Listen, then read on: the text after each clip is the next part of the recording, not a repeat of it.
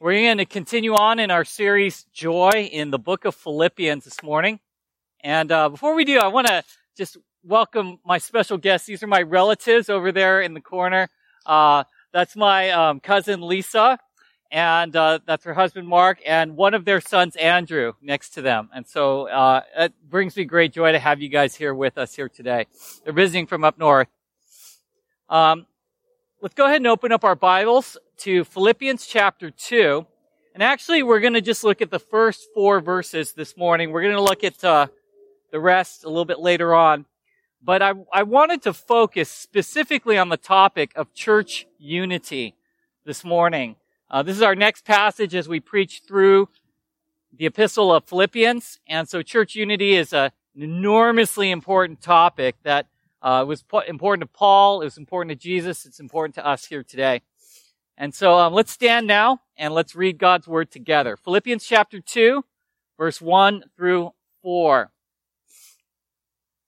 The Apostle Paul says this, "So if there is any comfort, or if there is any encouragement in Christ, any comfort from love, any participation in the Spirit, any affection and sympathy, complete my joy by being of the same mind, having the same love, being in full accord and of one mind." Verse 3.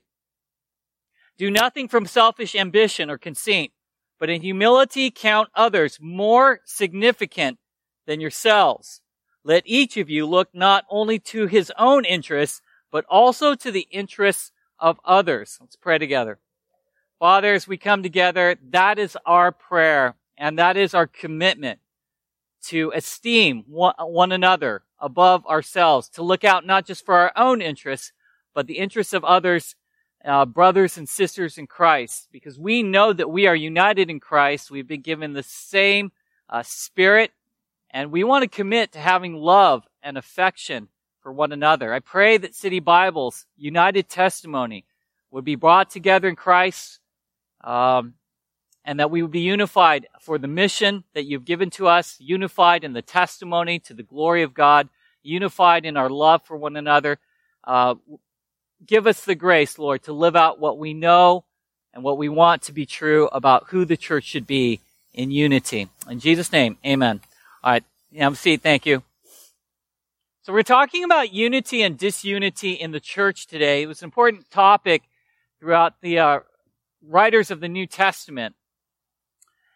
And when you think about the topic of unity, just in normal life, you know when you see unity among people, among groups, we can immediately recognize that.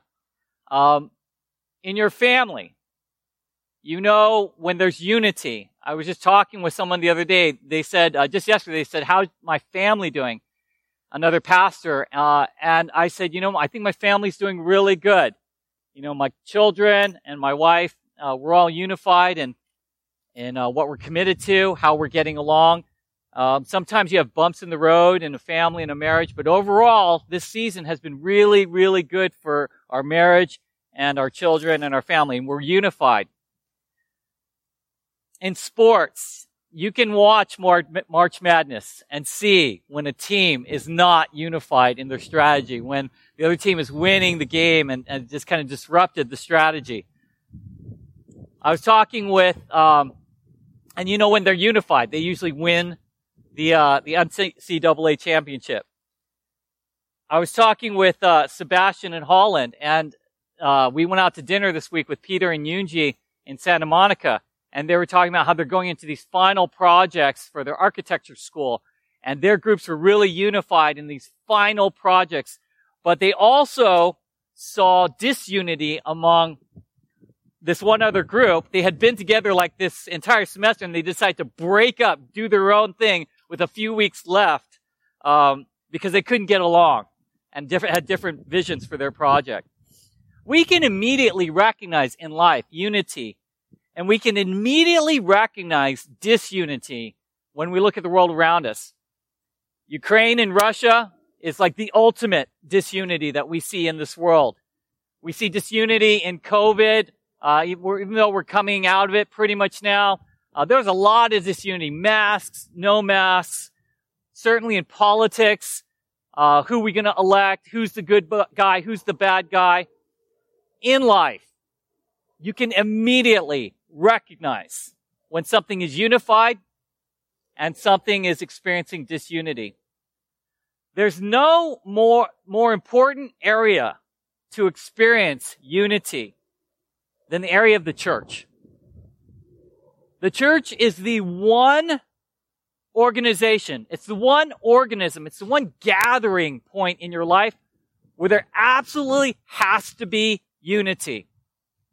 This was a priority to the Apostle Paul.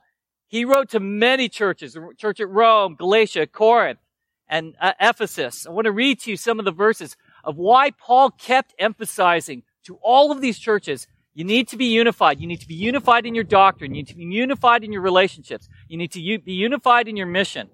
Paul wrote to the Roman church in Romans 15, verse 5 through 7. He said that we are to accept one another because Christ has accepted us, that we are to live in harmony with one another. And when we do that, we glorify our God, our Father, of our Lord Jesus Christ. He wrote that to the Roman church. He wrote to the Galatian church in Galatians 5, verse 26, that no one in the church should be boastful or challenging or envying one another, that you should live in unity. He wrote to the Corinthian church in 1 Corinthians chapter 1, verse 10, that in Jesus Christ we should be in agreement. We should have no division, and we should live with the same mind and the same judgment. He wrote to the Corinthian church in 2 Corinthians chapter 12, verse 20 and 21. And this is interesting because Paul said to the Corinthians in 2 Corinthians in this 12th chapter, he said that he did not, when he came to visit the Corinthian church for the next time he visited them, he said he did not want to find them in a way that he did not wish to find them. He did not want to find them in a way that they did not wish to be found in disunity. He did not want to find them in strife, jealousy, anger, having tempers, having disputes, slandering one another, gossiping one another. He didn't want to find them with arrogant attitudes and full of disturbances, he said. And what was interesting, what Paul said in 2 Corinthians 12 here, when he was talking about the call to unity and the fear for disunity, he actually said in that passage that he was afraid. He was afraid that he would find the Corinthian church in disunity. He said in that chapter that he did not want to be humiliated before the Lord, that he would be mournful to find the Corinthians in disunity. Afraid, humiliated, and mournful. That was Paul's concern. Do you know that when pastors, like Paul was a pastor to the Corinthian church, and when pastors see the flock that they're pastoring, or you could even say ministry leaders over a ministry, that when they see disunity, it affects them. They become fearful. They experience shame. Ministers become very sorrowful, very mournful when they look at their church, either in doctrinal disunity or relational disunity. I know that for a fact. It's not just Paul. I've experienced that throughout my ministry. You know, I've been a pastor for 25 years. I've led different ministries, planted different churches, pastored different churches, and many times it is a great joy to pastors when they look out at their congregation and say, everyone's moving together. Everyone's committed to the same mission. Everyone, more or less, is getting along. Everyone is committed and hungry to learn the Word of God. Brings great joy to a pastor. But when a pastor looks out and they see disunity, people saying, having petty arguments, people having gossip and slander amongst each other, and it starts to spread throughout the congregation like gangrene, it deeply wounds the pastor. And I can say that from personal experience. And then the church suffers. Why don't you turn with me to Ephesians chapter 4, verse 1 through 3, for another exhortation of Paul before we get into our passage on unity, just to give you a broad perspective on how Paul addressed this topic throughout the different churches before we come to Philippians. Paul said in Ephesians chapter 4, that verse 1 through 3, I therefore, a prisoner for the Lord, urge you to walk in a manner worthy of the calling to which you've been called, with all humility and gentleness and patience, bearing with one another in love, eager to maintain the unity of the Spirit in the bond of peace. Paul had to encourage the Ephesian church. And he said, you need to be patient. You need to be gentle. You need to bear with one another in love. It's really hard in our society right now. We're so quick, short attention spans. Need it now. And to bear, to labor with one another in love, in gentleness, and in patience. We look at people, you annoy me. We tend to look at people, and instead of thinking the best of them, we tend to think the worst of them. And, sometimes people can be annoying. And sometimes people can do things that bring out the worst in us and the worst in them. That's true. But that overall should be our commitment. This is what it requires for church unity. Church unity is very important. Because when a church is unified doctrinally, when a church is unified relationally, it's a testimony to the power of the gospel. It's a testimony to the power of the gospel. You see throughout the writers of the New Testament, and they called the church to unity. They said, Jew and Gentile, live in unity as a testimony to Christ. Rich and poor, live in unity in the church as a testimony to Christ. Weak believers and strong believers, live in unity as a testimony to Christ. The churches might have followed Paul, or they might have followed Apollos, like in Corinth. They might have had people who didn't get along. But when a church is unified, it's an incredible testimony to the power of who Christ is. Our world is not unified. That's why we have laws. That's why we have different political parties. That's why we have all of these systems in our world to kind of force people to get along. When people step into a church, what they are stepping into is a community of people who are not forced to be here. No one forced you to be here this morning. You made a choice to get up, to get dressed, have breakfast, to choose to be here, to worship God with a bunch of other people that are not your relational family. And when you chose to do that, you chose to say, I'm going to come together, and we may not all have the same politics. We may not all have the same bank accounts. We may not all have grown up in church, or maybe we didn't. We may have different skin color, but I'm choosing to be in community with you. I'm choosing to love you and to be in unity. And on top of that, we're choosing to be unified in who we follow. The world's not like that. The world is unified when there are laws for that. The world is unified when there's financial incentive for that. The world is unified when there's a reward in that for that, or a consequence if you're not. And the church is very unique. And so there's no other explanation for that than Christ.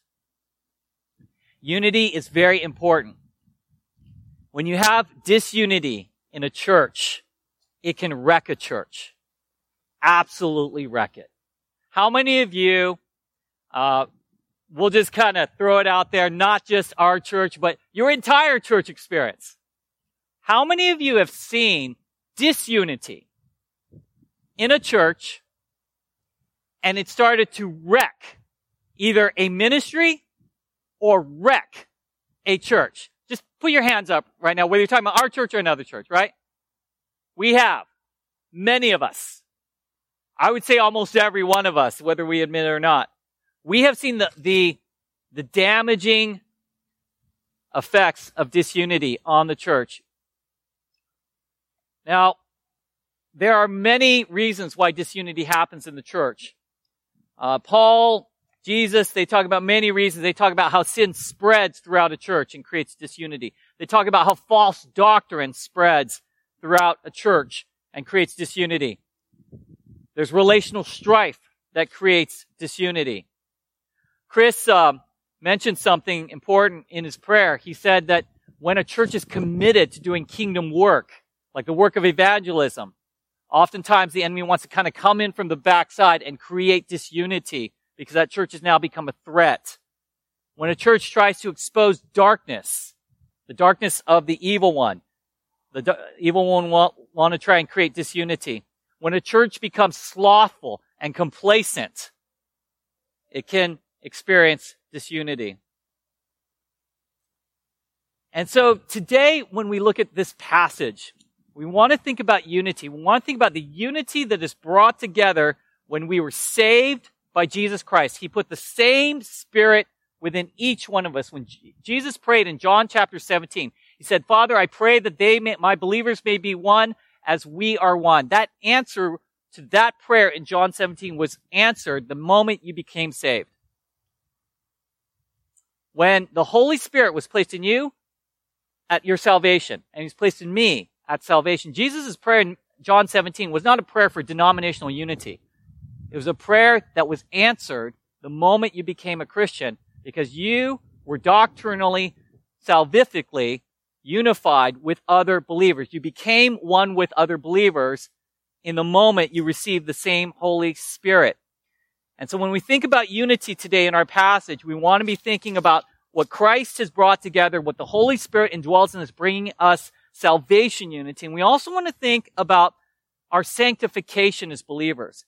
How can we live out of the truth that we are unified in the Holy Spirit? How can we live that out in our behavior and our attitudes towards one another? And so in the Philippian church today, the Philippian church was a really good church. They did a lot of things right. They had good doctrine. They were loving. They were generous. They were courageous. They were hospitable. They were prayerful. We know all of that from this epistle to the Philippians. They were to be commended in many ways by Paul. But one of the areas that they were struggling with was unity.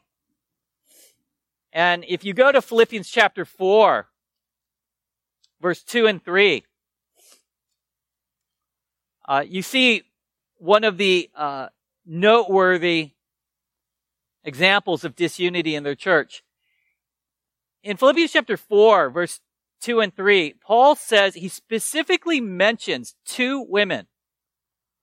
And remember, these are specific women at the church. And so this epistle would have been read to the church. This is literally like me standing up here and calling out two or three of you, saying that you are urged to get along from the pulpit. Paul is saying, and this would have been read to the Philippian church, I entreat Euodia and I entreat Syntyche. He's mentioning them by name to agree in the Lord. Yes, I ask you also, true companion, help these women who have labored side by side with me in the gospel together with Clement and the rest of my fellow workers whose names are written in the book of life. So these women, Euodia and Syntyche, are believers. Paul knew them. They labored with him. And he's saying, I entreat, I beg, I encourage them to get along. We don't know why they were not getting along. And it's interesting that Paul did not go into all the details of why they were not getting along. But he says, I entreat them to get along. And he's actually now involving the church in this, because he's calling it out in a more corporate way.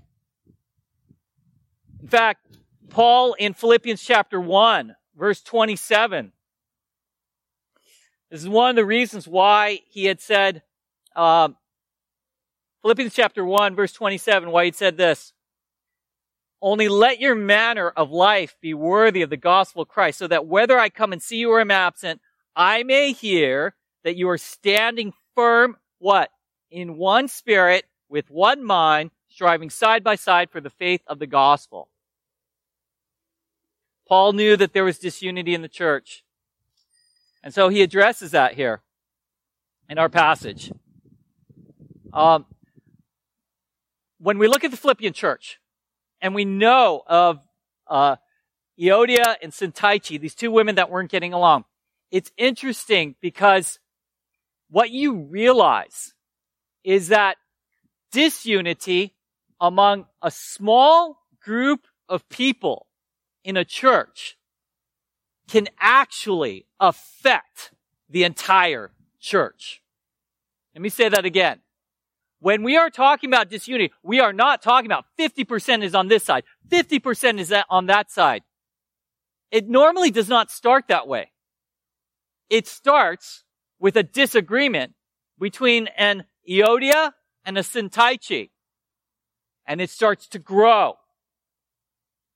And other people start to get pulled into it. And maybe that was no one's intent from the beginning. But as you're like, well, you know, this person says this. Well, you heard that? No, I hear this. No, I think you're wrong. No, you're saying that I'm wrong? And then it starts to grow and metastasize to other people. And you realize that disunity often starts small, and if it's not stopped quickly, if it's not addressed, if the people don't repent early on, the longer it goes on, the more people that get pulled into it, the worse it can get, and the bigger a threat it becomes to the church. This is not a Bible proverb or anything, but it's kind of just a leadership thing that I agree with. I teach the leaders here at this church this, and it's a little parable that I heard, and then I added this one other part to it. It says, it's the parable of the men who come to the fire, or the people who come to the fire. There's a fire that breaks out. Small fire. And, the first person that comes and sees this small fire, they come in and, they have a pail of gasoline. And then they come to the fire and they throw the gasoline on it. And then the fire becomes way worse. The fire represents a problem. The person comes, and there are some people that will come to a problem that could become disunity in church, disunifying element in the church, and they'll come to it and they'll throw gasoline on the problem. It just becomes worse. The second person comes to the fire, and they have a pail of water, and they throw the pail of water on the fire, and the fire's out. It's done. And there are some people in the church, when they come to a problem that could create disunity in the church, they don't throw gasoline, make it worse. They actually are able to solve it in a godly way, and it's done. Obviously, you want to be that person.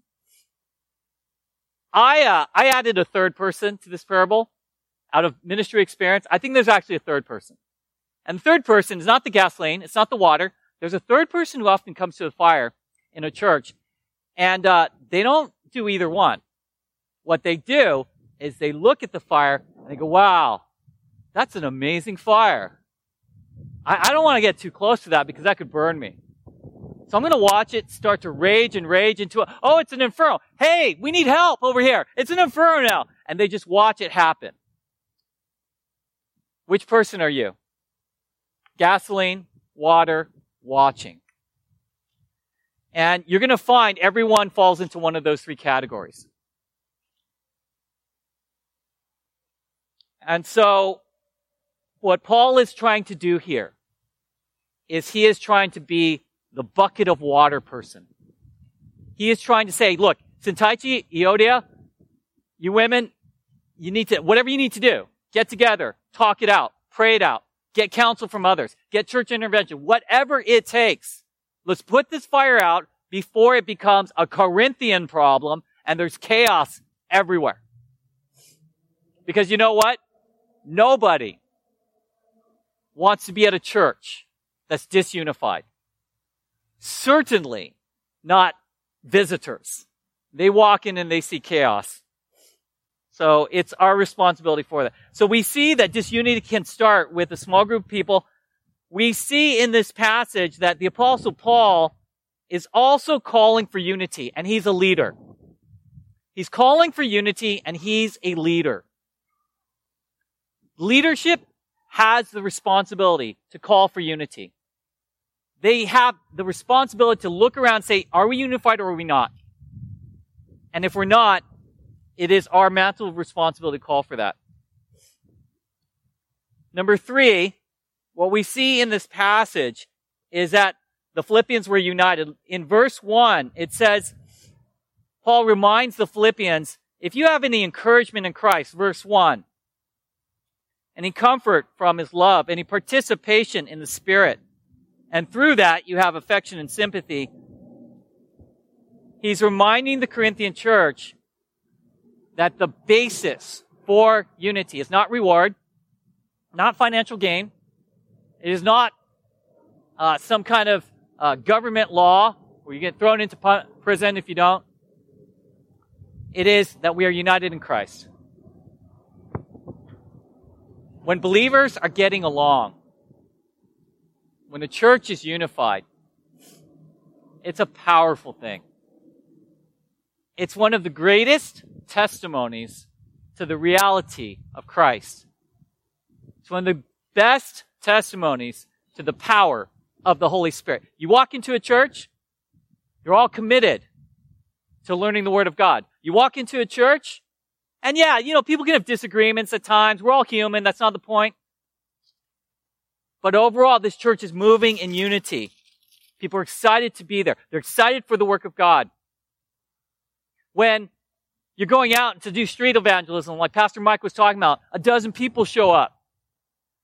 When Earl's planning Lord and the others, Chamberlain Boys and Cynthia and others are planning Lord of the Games, we said, you know what? We're going to be unified in joining this effort to reach people. When we're having a prayer meeting at the church, we're saying, you know what? Let's be unified in prayer, and on and on and on. When we need help with the children's ministry, etc., the youth ministry, etc., we're unified. It's a powerful thing. That is the type of church you want to be a part of. You don't want to be a part of a church that it's just a bunch of stray cats going their own way. But Paul reminds us that that unity in verse 1,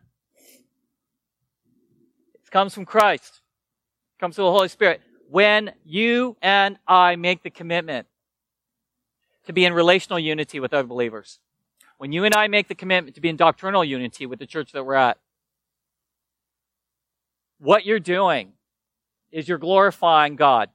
What you're doing is you are testifying that Jesus is real in your life.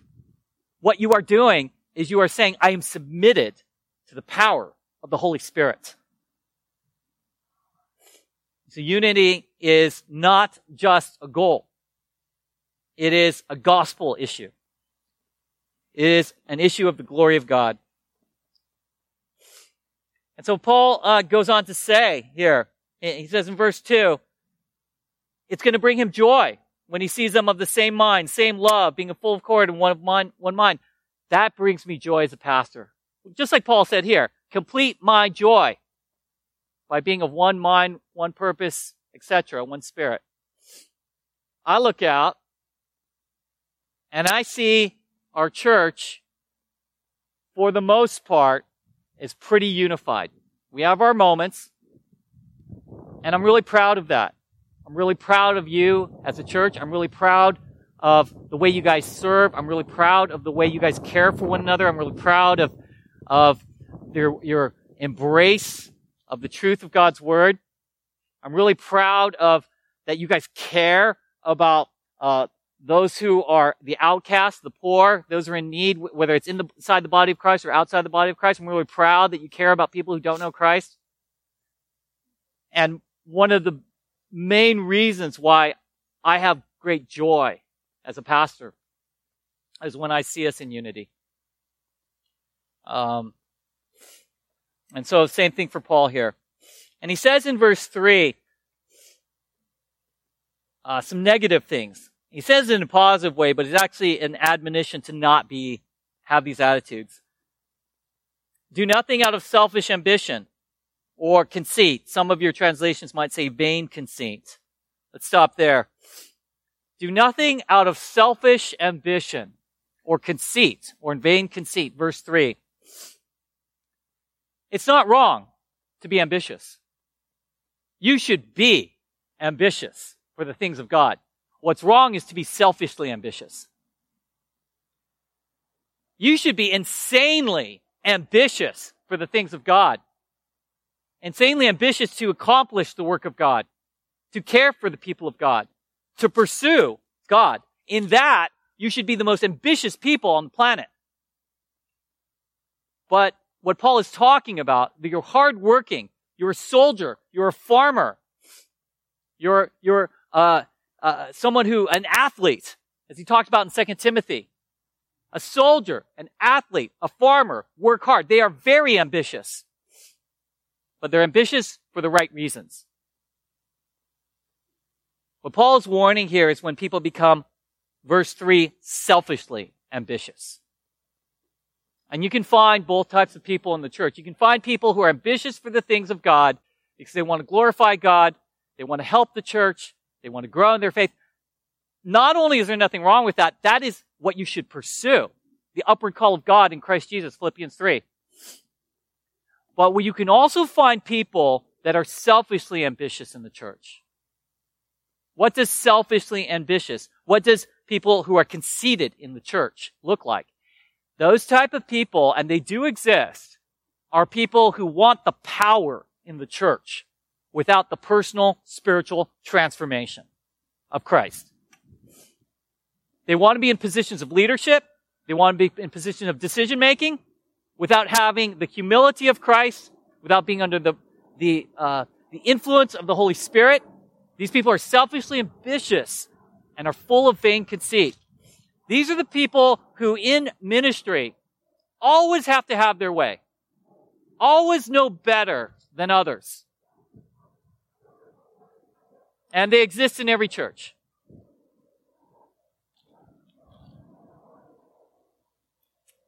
And he says in verse 3, the opposite though, but in humility count others more significant than yourselves. In humility. Count others more significant than yourselves. Humility is not a prayer request. It is a choice. In the Bible, people do not pray for humility. The command is simply what? Be humble. You don't have to pray to God to make you more humble. In fact, you probably don't want that. See, when you choose to be humble, that is called humility. When you ask God to humble you, that is called humiliation. It is in your best interest to humble yourself and to choose to be humble rather than wait for God to humble you and humiliate you. Because when God has to step in, when we look at Israel, when we look at the people who stood in Jesus' ways, they get humiliated, and it happens publicly. Save yourself that shame.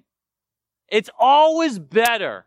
Like 99% of the time, you guys, it's 99% of the time better when you discipline yourself rather than wait for God to discipline you. It's almost always better to choose to be humble than to wait for God to humble you. And He will.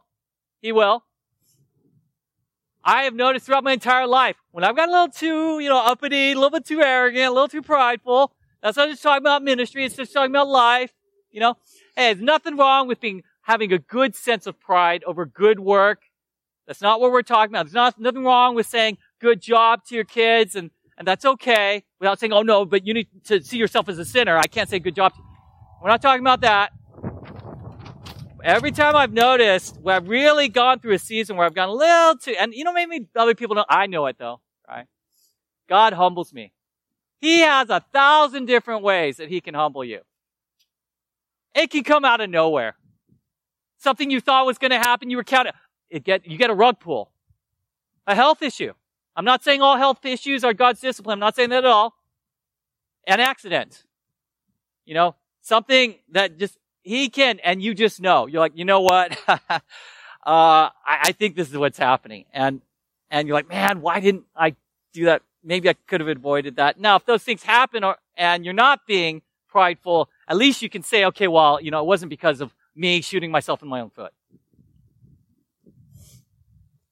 So humility is a choice. It's not a prayer request. And he says, count others more significant than yourselves. Humility is best defined in relationship to other people. We can think we're humble, and we know how deceptive our minds are. When he says, after, in humility, the next thing he says, count others more significant than yourselves. There's a reason for that. Humility is best expressed and defined in relationship to others. If you want to know if you're humble, go see if you're esteeming others better than yourself. You want to know if you're humble? Do we obey the entire book or only the parts of the book that we like? In our relationship to God. We want to know if we're humble to God. Are we willing to submit to everything it's saying? If we want to know if we're humble to others, why don't we ask?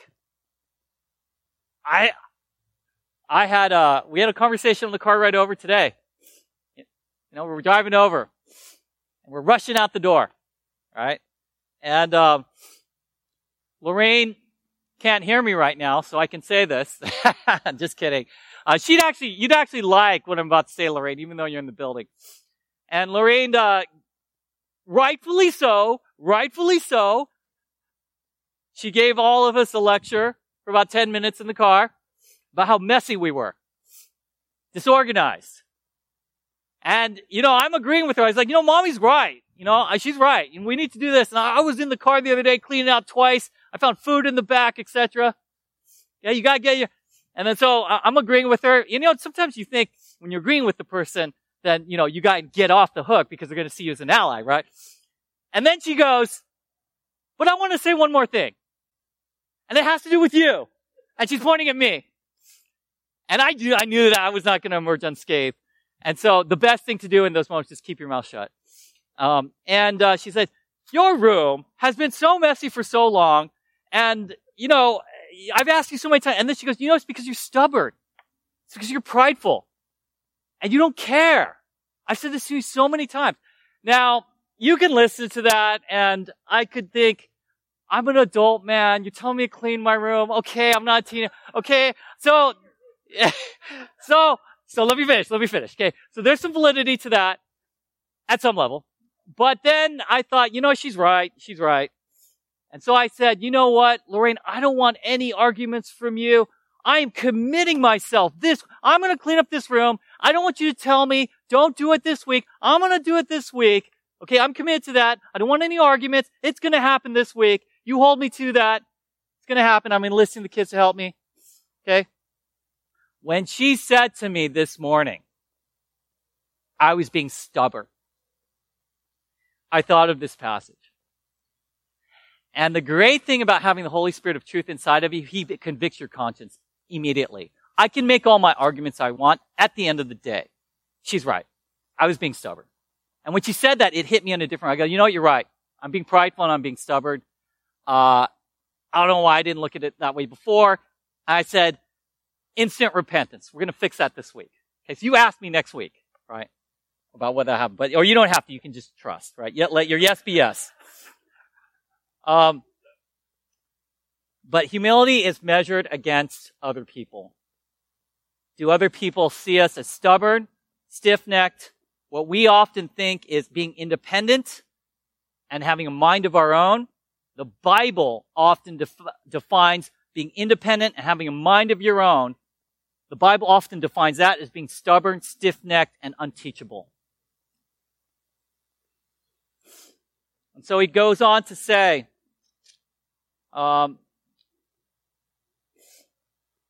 Verse 4, our last verse for today. Let each of you look out not only for your own interests, but also to the interests of others. You want to know how to have unity? Look out not just for your own interests, but the interests of others. What does that look like? I think for me, what that looks like is when I'm blessed by something, let's say I receive something that's more than I need. You can talk about financially. If I receive something financially that's more than I need, if I receive some other kind of material thing. Nowadays, I'm asking myself, do I really need all this blessing? It's nothing wrong with being blessed, but do I really need this abundance of blessing? And oftentimes, I'm asking myself now the question of, if I'm blessed, how can I bless others? How can I look out not just for my own interests, but the interests of others? Verse 4.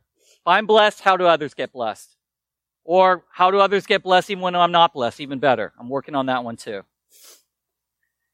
This is the key to church unity. Follow me on this, you guys. Euodia and Syntyche were these closed-loop human beings. They were these centralized human beings that were full of vain conceit, that were full of selfish ambition. And what Paul is saying here, follow me on this, in these verses, is he's saying the problem in the human heart, in the church, is when we start to not just look out for our own interests, become conceited. Sometimes we don't even see it that way, but it is. Sometimes the body of Christ has to remind us. When we pursue selfish ambition, and the Holy Spirit's no longer in control. See, what Paul is trying to do here is he's saying, look, get out of that closed loop way of looking at your life. Get into community with the church. And when you're in community with the church, look out for the interests of others.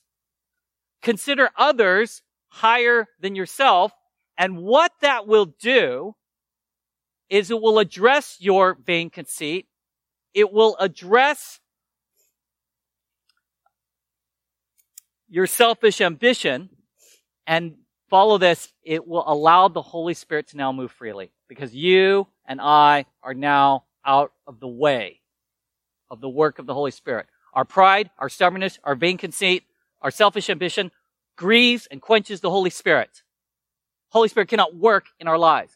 The moment we say, I'm going to humble myself, consider you better than myself, I'm going to look out for your interests, now it's a form of repentance. The Holy Spirit can now move to create the fruit of the Spirit in your life. I think that's the spiritual dynamic Paul is getting to. I'm going to close with this. He's talking about unity in the church, but I do need to say a quick word about examples of when you should not be unified. As a believer, you are not to be unified with others in every single circumstance. There are actually circumstances when you as a believer are not called to unity. You are called to disunity. What are those examples? Paul talks elsewhere about examples like when you see other believers who are in long-term patterns of unrepentant, egregious sin. I'm not talking about a situation where a brother has fallen, you're bearing with them and trying to help them. I'm not talking about that. That's legitimate. I'm talking about circumstances where, like Paul talked about in the Corinthian church, a man was sleeping with his mother-in-law. And he was unrepentant and celebrating it. You are not to be unified with those types of believers who are living in long-term, unrepentant, egregious sin, who are not responding in any way to repentance, to any biblical instruction. You're not to be in unity with them. You're actually to avoid them. He talks about being unequally yoked. Secondly, unequally yoked with other believers who are with unbelievers. 2 Corinthians chapter 7. He talks about do not be unequally yoked, chapter 6 and chapter 7, with unbelievers. You are not to be unified. If you are a believer, you should not be marrying an unbeliever. I was just having this conversation with Lorraine this week, someone at her homeschooling group who is a ministry leader in another organization that you'd all hear or have heard about, said to Lorraine, you shouldn't, but, you shouldn't have a believer marry an unbeliever, but she really wasn't saying it's to not do it. It's not ideal, but no, the Bible says that's a merging together of Satan and God. So you're not to be in unity with long-term, egregious, sinful believers. You're not to be in unity with unbelievers in any kind of spiritual enterprise where, like marriage, etc. But Paul does talk about in Philippians specifically. He says, there were enemies of the cross. In Philippians chapter 1, verse 28 through 30, I want to read that those three verses, but he said that there were enemies that he was not unified with. He told the Philippian church, do not be frightened by your opponents, that you are engaged in conflict with them. Philippians 1, verse 28 through 30. You should not be unified with your enemies who are persecuting. Jesus didn't do that. He didn't come to the Pharisees and the Romans saying, I'm unified with you as you send me to the cross. I'm with you. Let's just be brothers. No, he was not unified with them in any way. And Paul, lastly, he also talks in Philippians about false teachers. We're not to be unified with false teachers. It says in Philippians chapter 3, verse 2 and 3, that these false teachers taught false doctrine. He called them dogs, evildoers, mutilators of the flesh, enemies of the cross, whose end is destruction, whose God is their belly, whose glory is in shame, with minds set on earthly things. Philippians chapter 3, verse 2, 3, 18, and 19. So it requires discernment. We want to be unified in our common commitment to Christ and the Holy Spirit. We want to be unified as a church as we come together, esteeming one another better than ourselves and looking out for others' interests. But we do not want to be unified with those believers, professing believers, who are not living a life of holiness, a long-term life of holiness in the worst ways. We do not want to be unified with unbelievers in a spiritual enterprise such as marriage. We do not want to be unified with enemies of the cross, and we do not want to be unified with false teachers.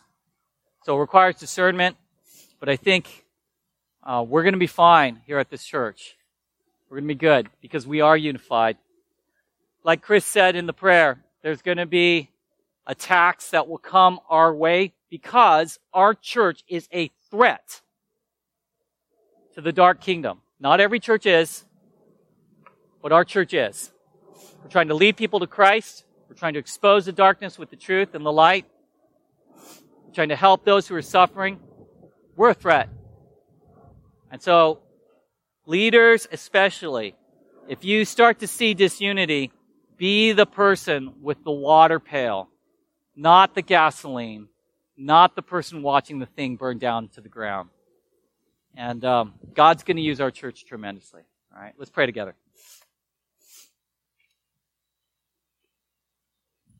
Father, as we come together, as we close now in worship, we are united in worshiping you as our Heavenly Father, brought together by Christ, having the person of the Holy Spirit within us. We pray that City Bible Church would have a united testimony, a united commitment to the work of God, that we would be united relationally. If there is anything brewing at our church right now that would create doctrinal unity or relational disunity, Lord, I pray that those individuals would be in agreement, would find a way to come to agreement as a testimony to their faith. I pray that there would be repentance where there needs to be repentance. There would be conviction. There would be an embrace of holiness and a commitment to the wider testimony of the body of Christ. So, Lord, I know that you will do that for City Bible Church because you love her. You love the people here because we are your children. And that is your desire. And we believe it to be so in Christ. In Jesus' name, amen. All right, let's go ahead and stand. We'll close and worship.